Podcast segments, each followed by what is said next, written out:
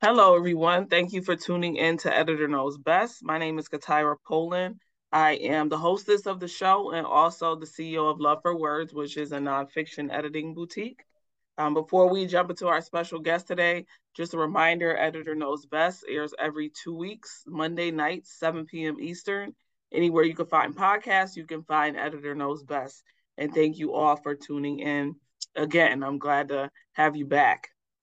So, as I share, we have a very special guest. Um, since his time as a youth, running around Bay Street, he always knew he wanted to be something bigger than himself, something with real purpose. Early on, that took him onto the football field as a quarterback for Bishop Kearney High School. Later, it led him to pursue a teaching degree so that he could be better positioned to mentor and be a part of his community's support system. Determined to fight the cradle to prison pipeline, he continued to work at Freedom School as a site coordinator every summer while pursuing degrees in business management and childhood education at St. John Fisher. Year after year, under his coordination, Freedom School was a community exemplar of how to fo- foster a love of reading, increase student reading scores, cooperative economics, social action, and civic engagement. When Freedom School ceased operation in 2020, he gathered a group of former Freedom School teachers, students, parents, researchers, and community members to form the Freedom Scholars Learning Center, which is located in Rochester, New York. So today's special guest is Mr. Jeremy Smith, and he's the executive director of the Freedom Scholar Learning Center in Rochester, New York. Thank you so much for joining me today, Jeremy. I'm excited to have you on the show. Oh, definitely. This is a pleasure. This is something that, you know, I've been hearing so much about, and now I get to actually share this platform with you. So thanks awesome. again. You're welcome. So I know you're not an author yet. I know you got a book you, but I know you do a lot of work in the community yeah. around literacy. So mm-hmm. I would mm-hmm. love for you to share, and I know the audience would love to know more about how Freedom's Freedom Scholars specifically um, incorporates literacy and the importance of literacy for the students that you work with?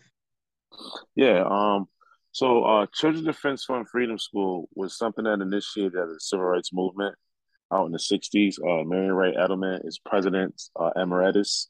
Uh, she currently stepped down, but uh, I believe Lakia Scott is now the new executive director. And the model is infused of getting kids to fall in love with reading. You know, and one of the biggest pillars that, you know, the research for CDF freedom schools and all the freedom schools across the country that most of us have found is that you get kids fall in love with reading by reading about books that really represent their experience, right? And when I say experience, I'm talking about everything from, you know, things that they go through on a day to day and things that may, you know, uh, cause, you know, um, not really struggles, but things that really, you know, tie into what their their their upbringing is, and most importantly, their upbringing and transitioning from that to their successful passage to adulthood. So the books that they read, you know, are all about those particular barriers that they may come across or the successes that they may come across in the communities that they live in. And it's about characters and, and, and settings that, you know, look and represent the things that they go through. Right. So when you have that that relation and that connection that's in literal words and actual, you know, um, in the context of which you not just understand, but you live. I mean, I don't know no other way than get kids to fall in love with reading than that, you know. So um, the, the model tends to do that, and the model that they use is called the integrated reading curriculum. So it's not like your typical reading where you know you sit in the classroom. Don't get me wrong. There's guided instruction inside the uh, IRC. Uh, there is some guided reading in the IRC. There is some read aloud in the IRC. Mm-hmm. But the great thing about the integrated reading curriculum, which is the IRC, is that it, it, breaks the lessons down or it breaks the books down in corporate and excuse me in activity. So it's an activity based way of going about reading books. Uh, every lesson starts off with you know an open activity where we have kids engaging, you know, um, and which I tell my servant leaders, which is our teachers, to really engage in using you know uh, graphic organizers to stimulate the kids' interest in reading. Right. So the opening activity for every uh, lesson that's tied to the text starts off with some type of you know opening activity and to me, that's the great time to kind of use that informal way of getting what kids know right, or what kids want to know, right? So that time we actually tap into opening up with a KWL chart. We may open up with a Venn diagram where there's some debate going on about, you know, similarities and differences of maybe just the cover, right? Before we even get into the book. Um, you know, um, using those uh, T charts, right? Um, using web charts, all that stuff is where you know the open activity, and we use that not just to, you know, break down the material in early stages, but we use it to really stimulate their interest. Sometimes kids, you know, they like learning through visual. Mm-hmm. Graphic organizing is all about visual, you know, um, and, and, words too. So uh, we start off with that. It, it goes right into the main activity, and then each main activity is basically the meat of the book. You're reading it, you're breaking down um, story, you're breaking down plot, you're breaking down characterization, right? And then it's time for um, questions. And some of the questions that are derived during the reading, you know, it really forces kids not to really, you know, answer the easy questions like, you know, yes or um or the yes or no questions or questions that are around, you know, those lower end of the higher order thinking. The questions that we utilize are based upon using the Bloom's taxonomy. So Bloom's taxonomy kind of forces those kids to kind of think outside the box mm-hmm. and really go in depth about, you know, really answering questions that kind of, you know, force them to think more critical about the material. And even though it's just for that book, what Bloom's taxonomy is really preparing them for is to have a critical thinking and literal terminology in general. Right. right. So every especially when you see that in every lesson, right? Every lesson is pulling you a little bit deeper than the, the, the lesson before. Every book is pulling you a little bit deeper than the book before. So mm-hmm. when you're constantly getting that, you know, you start to think that way. So um, in the main activity towards the end of the reading, whether it's a group reading, a pair reading, um, a large group re- reading, whether it's a read aloud, whatever that reading section of the text is, however that style is, uh, no matter what, the Bloom's taxonomy forces you to ask these questions at the end in this particular way. And one thing that I've seen from kids, you know, engaging in the main activity during the IRC is that it really kind of holds them accountable for not just being able to say I read it and I can mm-hmm. answer the what, when, why, where, and how questions. Right? Mm-hmm. We need to go a little bit deeper, and the, the main activity does that uh, with those Bloom taxonomy type of questions. And then right after the um, main activity, we go right into you know the corporate group activity. So, and this is the same lesson. This is not another lesson. This is all in the same lesson. So, the corporate group activity allows kids now to engage in collective work right? So there may be some activities, and this is where that project based learning comes in. And also, you know, that social and emotional learning, particular uh, aspect, because now you got kids being able to work with each other, right? The teacher's no longer visibly leading a lesson. Now kids are working together, you know, and uh, that's when the fun comes in, the creative juices come in, right?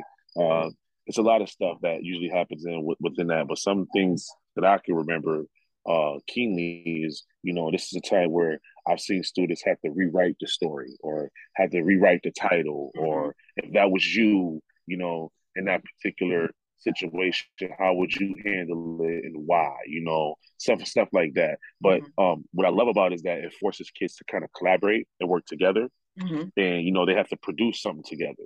And there's times where I tell you where you know kids are struggling because oh this young man right here he he he doesn't want to do this or I want to do this and she's trying to do this, but somebody else has to do the other part. But it's kind of getting them to be able to work through those constraints. Because you know, in this 21st century world that we live in, that's a skill that you gotta have. Being able to work with people from different backgrounds, uh, different different areas of life that you know you may not know nothing about. So um, the corporate group activity again is teaching them more than just that lesson, but it's teaching them preparing them for you know those 21st century skills that they need to be able to engage in you know, working with diverse people from diverse backgrounds. Mm-hmm. So after the corporate group activity, uh, they go into some either conflict. Yeah, I believe it's conflict resolution. Yeah, or is it so? No, excuse me. Yes, yeah, conflict resolution or social action. During that time, is it either a combination of one or the other, or a combination of both? Where there's a point in actual literature that the kids can take from the text and apply it in real life situations. Okay. So, for instance, there's a book that we read that was called uh, oh my god, slipped my mind. Um, it's about the sit-ins in the Greens, uh, the North Carolina sit-ins mm-hmm. during the in, in, Greensboro, North Carolina, and during this actual sit-in, these four individuals were protesting. You know, um, I think it's freedom on the menu. Exactly, that's what it's called, freedom on the menu. And during this book, you know, these young men, you know, and this is a real life story about how uh, they went to a restaurant that was predominantly, you know, uh, prejudiced towards blacks and didn't allow blacks to you know, um, eat and um, wouldn't be served, and they went in there and they protested. You know, and mm-hmm. during that protest, I mean, from everything from being spit on to being beaten to being food thrown on them, you know, they were horribly, you know, disrespected. And uh, you know, a lot of kids will say, "Why would they sit there and let that happen?" You know, but the bigger thing was, you know, these four individuals were following the insights of MLK about, you know, being violent won't get us nowhere. A non-violent ways of protesting would get us somewhere. And they were doing that. And, you know, the kids could understand that. But as we got towards the end of the book, you know, um, they understood that, you know, it was all in the name of trying to get equality for our people. And, you know, that was a hard pill to swallow in the beginning. But again, by breaking down the questions, by breaking down the literature, they understood that um, this is a this is a way that you know really got us through. And being violent would only cause more, you know, um, barriers for us to get what we need. So um, it was good to see that they had growth in that book. Mm-hmm. In the mm-hmm. beginning, they definitely didn't understand why anybody right. would let them do that to them. So right. what we did is we did a reenactment of that. We did a reenactment of that. And we did an actual skit and okay. each group had to come up with a skit of how they would have handled it based upon how the text broke it down. Mm-hmm. And some of them wrote poems. You know, they wrote poems of how you know they would have dealt with it. You know, because they didn't want to do a skit. But the good thing about it was all about dealing with you know something that was in a text that they were able to tie into real life application. Mm-hmm. And that's mm-hmm. that social action piece. You know, for sure. And um, to piggyback off that, um, the other component, the conflict resolution piece, is usually identifying a major problem that's in the text, mm-hmm. where kids can actually figure out, okay, this is the problem, and not just highlighting the problem, but you know, most people don't understand that it's important that we fall in love with the problem. Mm-hmm. Um, fall in love with the problem is a solution, and most people they may say that's crazy. What do you mean by that? Well, um, you if you don't love something enough to want to change it, you don't love it enough, or you mm-hmm. don't want to change it, mm-hmm. right? So uh, when I get kids to understand the importance of and and what that means is that it's going to be exhausting. It's going to take a lot of time. Like these things that are put in place, usually, especially if they're systematic, you know, it just don't change overnight. You know, you got to take some time with it. So you got to fall in love with the problem, and that's one thing that I feel that uh, that conflict resolution thing or mm-hmm. conflict resolution component of the lesson, it does that. It allows kids to actually fall in love with the problem to the point where now they're creating grounded solutions. So that way, not only would it solve this problem, but it also kind of, you know, lays the ground for groundwork for any future problems that may look like this and how to figure out how to solve it in this particular way. Sometimes mm-hmm. kids get get these problems through the form of a character dealing with this problem and that character choosing this option to deal with it that gives them insight to deal with some of the problems that that character dealt with mm-hmm. how to mm-hmm. deal with it in real life right so mm-hmm. Uh, that conflict resolution part is very very important and i tell staff all the time uh, even if the book doesn't highlight a real conflict resolution, let's make sure we find a conflict resolution activity to kind of you know highlight problem solving um, through literacy. So, and then after that, we wrap it all up with a closing activity. Um, the closing activity is an opportunity for kids to actually you know engage in you know uh, sharing their work. Uh, maybe it's something in which you know uh, there's a continuation piece that has to go on for the next part of the lesson, which we highlight during that part. But it's really to bring a wrap to that actual lesson of that day, that week, or those days. And uh, that's the IRC. And each IRC is usually tied to the theme. So uh, when I say theme, Freedom School has, or National Freedom School, Children Defense Fund, um, the way they want most freedom schools to operate throughout the country is on a theme base or a sub sub weekly theme base. So in week one of a summer program, or in week one of your after school, or month one in your after school program, um, that will be focused on books that talk about making a difference in yourself, right? And then usually week two or month two, if it's the after school program, will be something focused on, you know, uh, family or making a difference in family, and then making a difference in your community, and then making a difference in your country, and then making a difference in your world, and then uh, with Hope Education and Action is like the final week or the final months of uh, the program. So um, these books tie into those particular sub-weekly things. So mm-hmm. during the third week of program, you'll have kids reading the books about community. You know, a lot of books that highlight, you know, things that are going on in their community. So mm-hmm. um, that's the integrated reading curriculum, and that's how we engage in kids to fall in love with reading at Freedom Schools, and especially at Freedom Scott. Awesome. Thank you so much for that background information. Um, and sharing mm-hmm. more about what that looks like and how it helps the students and keeps them engaged, and also that you're pulling in your staff to make sure that you know what they're mm-hmm. learning is practical and can be applied, and not just in the theory mm-hmm. space. So how exactly. do you how do you choose the books for the curriculum? Good question. Um, the books are chosen for us. Um, the books have we have a whole curriculum that's written out for you usually. Okay. So once you receive your curriculum guide or your curriculum, yeah, your curriculum guide, it's about it's pretty thick, and it has you know because um, level ones and level twos, depending the lower grade levels, which is basically K through fifth grade, they read about four to five books per week. Okay. So um, and then as we get into the older grades, which is level three, six through eight, eighth grade, those uh, kids they t- or those scholars they tend to read chapter books, so they take a little bit longer to break down in terms of timing. So they usually go for about a week. Each book is about a week long to break down and fully uh, engage in throughout that uh, process. Um, but the books are chosen for us. Um, the good thing about it is that it's so many different books um, for each grade level that, well, especially the younger grades, that you may have uh, maybe two thirds of library for them, but you may not have the other quarter, but mm-hmm. it's enough to get you through your program. And then the next year you can order those particular books that you didn't have, and now you have the full uh, components or the full capacity of books that you need. But uh, mm-hmm. the books are chosen for us. They're all culture reflective. Again, like I said, um, they're books that really focus on you know the experiences that these kids live in the day to day world. Mm-hmm. Um, one thing that I do see that CDF is doing because you know we get a stigma a lot as a freedom school that oh they only focus on black kids, they only work with black and brown babies, or the books only focus on the experience of black and brown kids. Well, the more and more I see the curriculum, um, I see CDF expanding to you know Latinx books, you know, um, mm-hmm. that have a lot of you know Spanish and English inside of them. You know, um, I think it was Marisol McDonald and the Monster or something like that. I forgot what it's called and it's a bilingual text. You know, mm-hmm. so kids in there, you know, uh, or uh, Mama and the Alien. I forgot what that one's called, and that one's another Latinx book. You know, where it has Spanish and English, and you know, I would walk in the classroom, and I would see, you know, servant leaders saying Spanish words with our kids. I'm like, oh, that's cool. Where where this come from? I look, oh, it's a new book. You know, so and then also.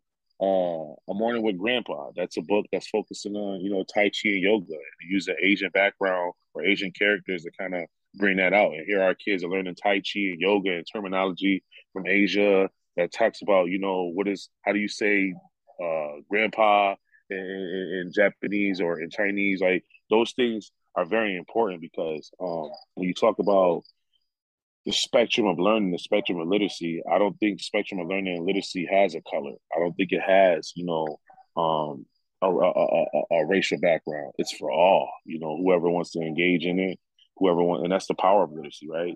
Um, whoever wants to engage in it and wants to be a part of it, you know, there's ways that you can do it.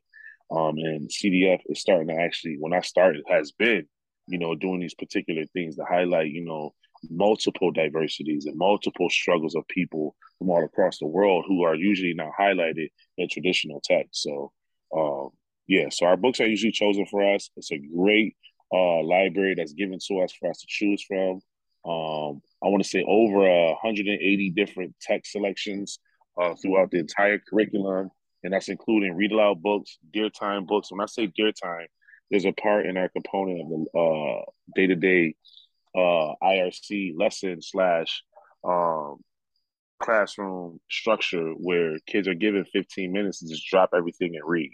Okay. And that's what DEAR stands for drop everything and read. And you know, there'll be books in every room that has a book display because every room in our classrooms have a book display, and you will see books that will be from a wide range of different texts. So right. you'll see in the kindergarten room, you know, uh, Carter G. Woodson, Miseducation of a Negro. Like, what? What is that in the kindergarten room for? That book is way over their heads. Well, mm-hmm. you'd be surprised. The earlier we expose exactly. to them, the much, yeah, the much. I mean, you had this conversation, right? The much more they'll be prone to actually deal with it right. later on in their life, right? right. Especially for those who can't. Go ahead, go ahead.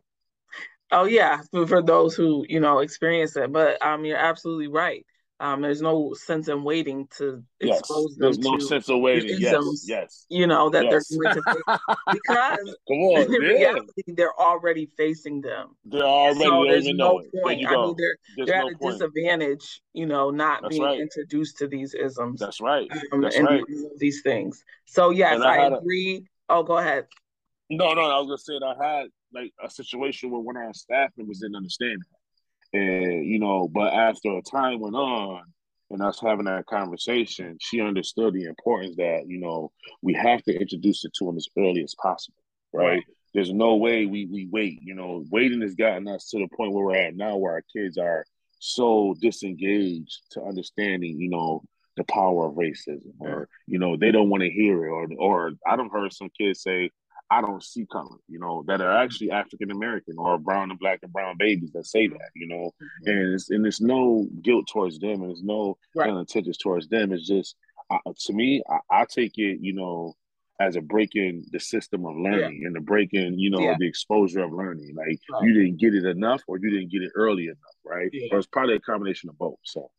Right, right, right. And I'm mm-hmm. so glad that um, the Freedom School in general exists and that we also have one here in Rochester to help our youth and and um, get yes. them where they need to be and get them what they deserve and what they need. That's right. So thank you, right. staff right. and volunteers, for um, being a part of that mission and vision.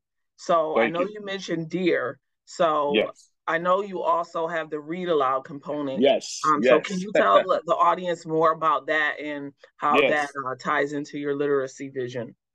I love read aloud. So read aloud is actually an opportunity for uh, CDF Freedom School programs to actually, you know, bring in um, officials from the community uh, with stature to kind of come to our kids and give them, you know, insight of the power of reading by them reading to the children, right?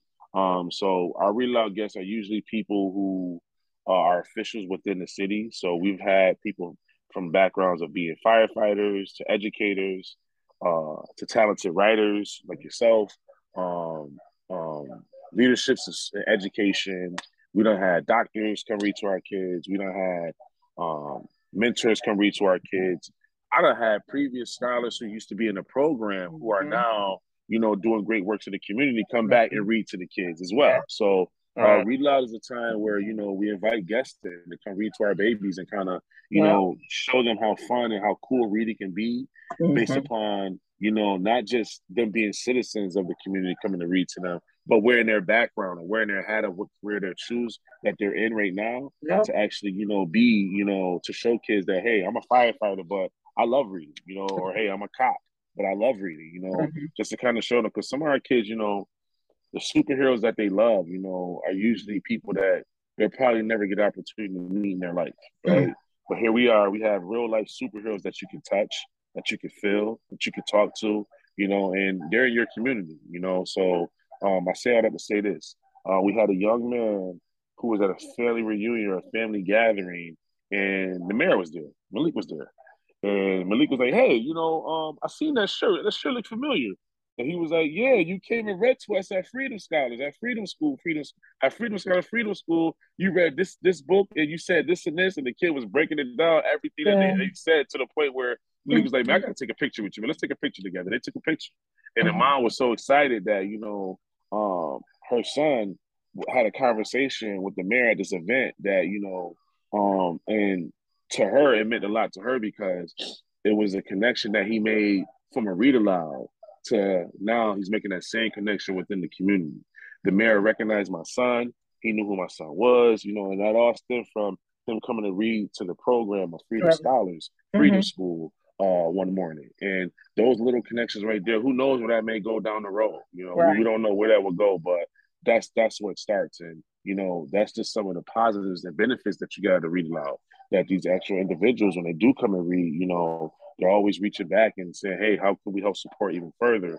Or most importantly, you know, um, when we see you out in the community, we kind of build off that connection that we made that could kind of, you know, be a lasting impression forever. And you know, Jazier was so happy, and he talked about it when he came and picked up his actual certificate of completion for the summer. And I was like, "Yeah, your mom sent me the actual picture of you and him taking a taking a picture together." He was like, "Yeah, I was so happy," and he knew who I was, and it's just like to see that happiness all off of Read Aloud outside of the Freedom School. This is why we need Read Aloud in Freedom School because mm-hmm. those connections that are made outside of it, you know, it's worthwhile. You know, and we don't know again, like I said earlier, we don't know where that may go. So, right, that's right. Read Aloud. That's fantastic. And again, I'm so glad to hear about that and glad that um, you're implementing that. One question I have, that's something I always think about, um, do the students ever read to each other? Yes. Okay. So during the, um, I actually have some footage on that too as well. So our classes are set up where, you know, you like kindergarten, for instance, level ones is K through second grade. And some of those books that we read in level ones are more catered towards the first, second grade and than they are to the kindergarten. So what do we do with the kindergartners who don't mm-hmm. really know certain words or right. can't really break downs? Now some kindergartners we get that can read on that first grade. Mm-hmm. You know, mm-hmm. I ain't gonna lie, but there's some that you know they struggle and, rightfully right. so. But the model is meant to be that way because there's a piece that I'm missing and I didn't touch on, which is an intergenerational mentorship piece. And basically, what that means is that there's mentoring that goes on from age to age, from class mm-hmm. to class, and everybody's held accountable to bring up the next generation. Right. So um, you would see second graders and first graders reading a text that's more on their end of the actual uh, mm-hmm. uh, content level, uh, the kindergarten content to the kindergartners. And the kindergartners will be sitting there, they will follow along. I've seen this summer, actually, literally this summer, where, you know, um, there was a second grader or a first, no, it was a second grader who was working with a kindergarten, showing her how to use her finger to kind of glide it across to kind of stay on mm-hmm. on, on top or stay on topic with the the, line, the the sentence line as she's reading. You know, because when the teacher would call on the kindergarten just to spot a sight word, you know, she would be lost because she's so caught up into the pictures. Right. Right. So the the first or second grader was like, hey, you know, I'm gonna show you how you can stay on topic. Mm-hmm. You ever use your finger before to read? And the kindergarten mm-hmm. was like, No, I never did that before. And I watched, I got a video tape that she's showing her how to use her finger to stay mm-hmm. on topic. So I don't know if this is the first time this young girl seen that. Maybe she forgot it. But I gotta give kudos to our first and second grade scholar to being able to do that, taking on that role to actually teach a younger child in yeah. the classroom. And I've also seen it where, you know, if the kindergarten is not following along, I would see the first or second grader read to the actual kindergarten. Yes. The kindergarten is just sitting there and just listening to the reading as it's going on, still holding mm-hmm. the book, but listening to the first or second grader. So mm-hmm. yes, that happens all the time in our in our program. I'm um, glad to some, hear that. Especially in the older classes where we break it down when I read those chapter books. Mm-hmm. So like we'll break it down like Freedom School Rocks. Freedom, you guys are gonna read chapters one through three. School, you read chapters three through uh four through six. Uh, uh, uh, right? We'll break it down. They have to all report out back to each other. So once we put them in groups, they're working with each other. They're reading to each other. They'll be reading while the other one's listening, and that person will stop. They'll take a few pages in a chapter, and then that person will stop, and that mm-hmm. person will pick up. But we always give, we always let them know if anybody wants to kind of pass, you have mm-hmm. more than welcome because we don't want to force nobody. Because like right. I said, I think I think it's not really phonics and phonic awareness. Our biggest thing is getting kids to fall in love with reading. Okay. So, you know, we get kids that come in that, yeah, they are in the grade, they're behind grade level, they're not on grade level, but mm-hmm. um, the books and the text that we read, they fall in love with it, and it gets them to be more excited and a little bit more confident about their mm-hmm. reading skills, especially if they're struggling as readers. But right. yes, we have all throughout the program and the curriculum, kids are reading to each other. Yes. Awesome. I'm glad to hear that. Um, when I was in elementary school, I used to read to other classes, so um, I oh, know all cool. about that. that's cool. That's we I'm, haven't I'm done that yet. We haven't done that yet. Um, to let, like we haven't sent like our level one boys oh, okay. to go read to, but but within classrooms, right? Students will read to each other. So that's sure. a great idea that you bring up, and that's something that we may you know do moving forward. Maybe we can let the level threes come read a text sure. to our level ones, right? Definitely, like I that. encourage I that'd that. be cool. Right, yeah, that'd be cool. You know, they that'd listen cool. to each other more than they listen yeah. to us. So, and that's that intergenerational mentorship. And right, that's why right. we really so believe in that model. Yeah, right. Definitely. So, before we wrap up, I would love for you to share with me and also the audience um, how literacy influenced you as you were um, growing up. Huh. Um, literacy was everything, especially you know coming from a family that you know was big time spiritually grounded. You know, the Bible was everything. You know, um, a lot of my aunts, especially my father's side, the newspaper was something that we were always forced to read. My dad would ask us to, you know, read down the abbreviations of the baseball stats, and you know, I never knew average the abbreviations of AVG until I read it. I was basically reading the newspaper all the time, right? Um, so reading was huge in my family. Um, that was something that we really, really, you know, uh, was accountable for. Um, even if the grades weren't, you know, I, I had times where, you know, um, we'd be in the supermarket and, you know, my dad would ask me to read something, you know what I'm saying? Mm-hmm. I would read it, and then you know, uh, my brother would read it, and then he would say, okay, uh, what what this one say? What's the difference between this one? If you read like certain prices and all that, just stuff like that. Like reading was an everyday thing. Reading was always not just lock locked or locked locked into you know text reading. It was a little bit of everything. It was reading signs. It was reading labels. It was uh you know reading literature, obviously, but it was a little bit of everything. And um, my dad would be, you know, I would come home with, you know, sometimes C minus, you know, just because I didn't really, you know, put a lot of effort in, you know, getting A's, but my reading was really good, and my dad said he was happy with that. As long as, as, long as I could read, as long as my reading was strong, he didn't really care what kind of grades I brought in in the earlier years, because obviously he knew that reading was the key to unlock everything. Right. And as I got better in education, as I got older in education, my reading got stronger. So of course my grades got better. Yeah. Um. So uh, he knew that it was never ever, you know, um, that I couldn't do it. It was more an effort thing if my grades were low, but mm-hmm. he didn't care as long as the reading was high mm-hmm. consistently mm-hmm. from the minute I was able to read all the way until my age now. That was his biggest thing. He didn't really care about nothing else. So, and now I can see why. Now I reflect and looking back because yeah. reading is the key to everything. I mean, reading. If you struggle one thing and you're good at reading, guess what? At some point, you're gonna master it. Yeah. You know, so it just takes time, you know. So, but if you're struggling with reading, you may never ever grasp it. And that right. was a thing that he didn't want us to fall victim of. But uh, reading was something that was a part of our everyday life. My father spent some time in prison too, as well. So, uh, for years, I used to, you know, be forced to really know who my dad was through him writing to me. You know, uh, he spent 16 years in prison. So, yeah, so his 16 years in prison, you know, um, I was forced to read those letters. So to know who my father was and to speak highly of him in the neighborhood around a lot of kids who didn't know who their dad was, mm-hmm. I was forced to be able to read those letters to know who he was. Mm-hmm. And I actually had real, real time data to explain who my dad was. So yeah, reading was everything.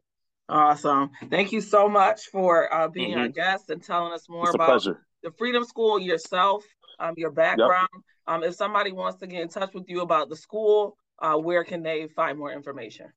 Uh, we're on Facebook, uh, Freedom Scholar LC.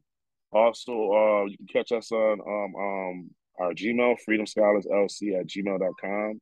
Um, I'm on LinkedIn, Freedom Scholars, Jeremy Smith, Freedom Scholars, Executive Director. So we're all on all social media platforms except for Instagram. But uh, you can find me anywhere where it's Freedom Scholar involved. okay, thank you so much, Jeremy. Thank you to all the listeners. I appreciate you tuning in. Uh, anchor.fm slash editor knows best. Thank you so much. Be safe and be well. You too. Thank you. Yeah.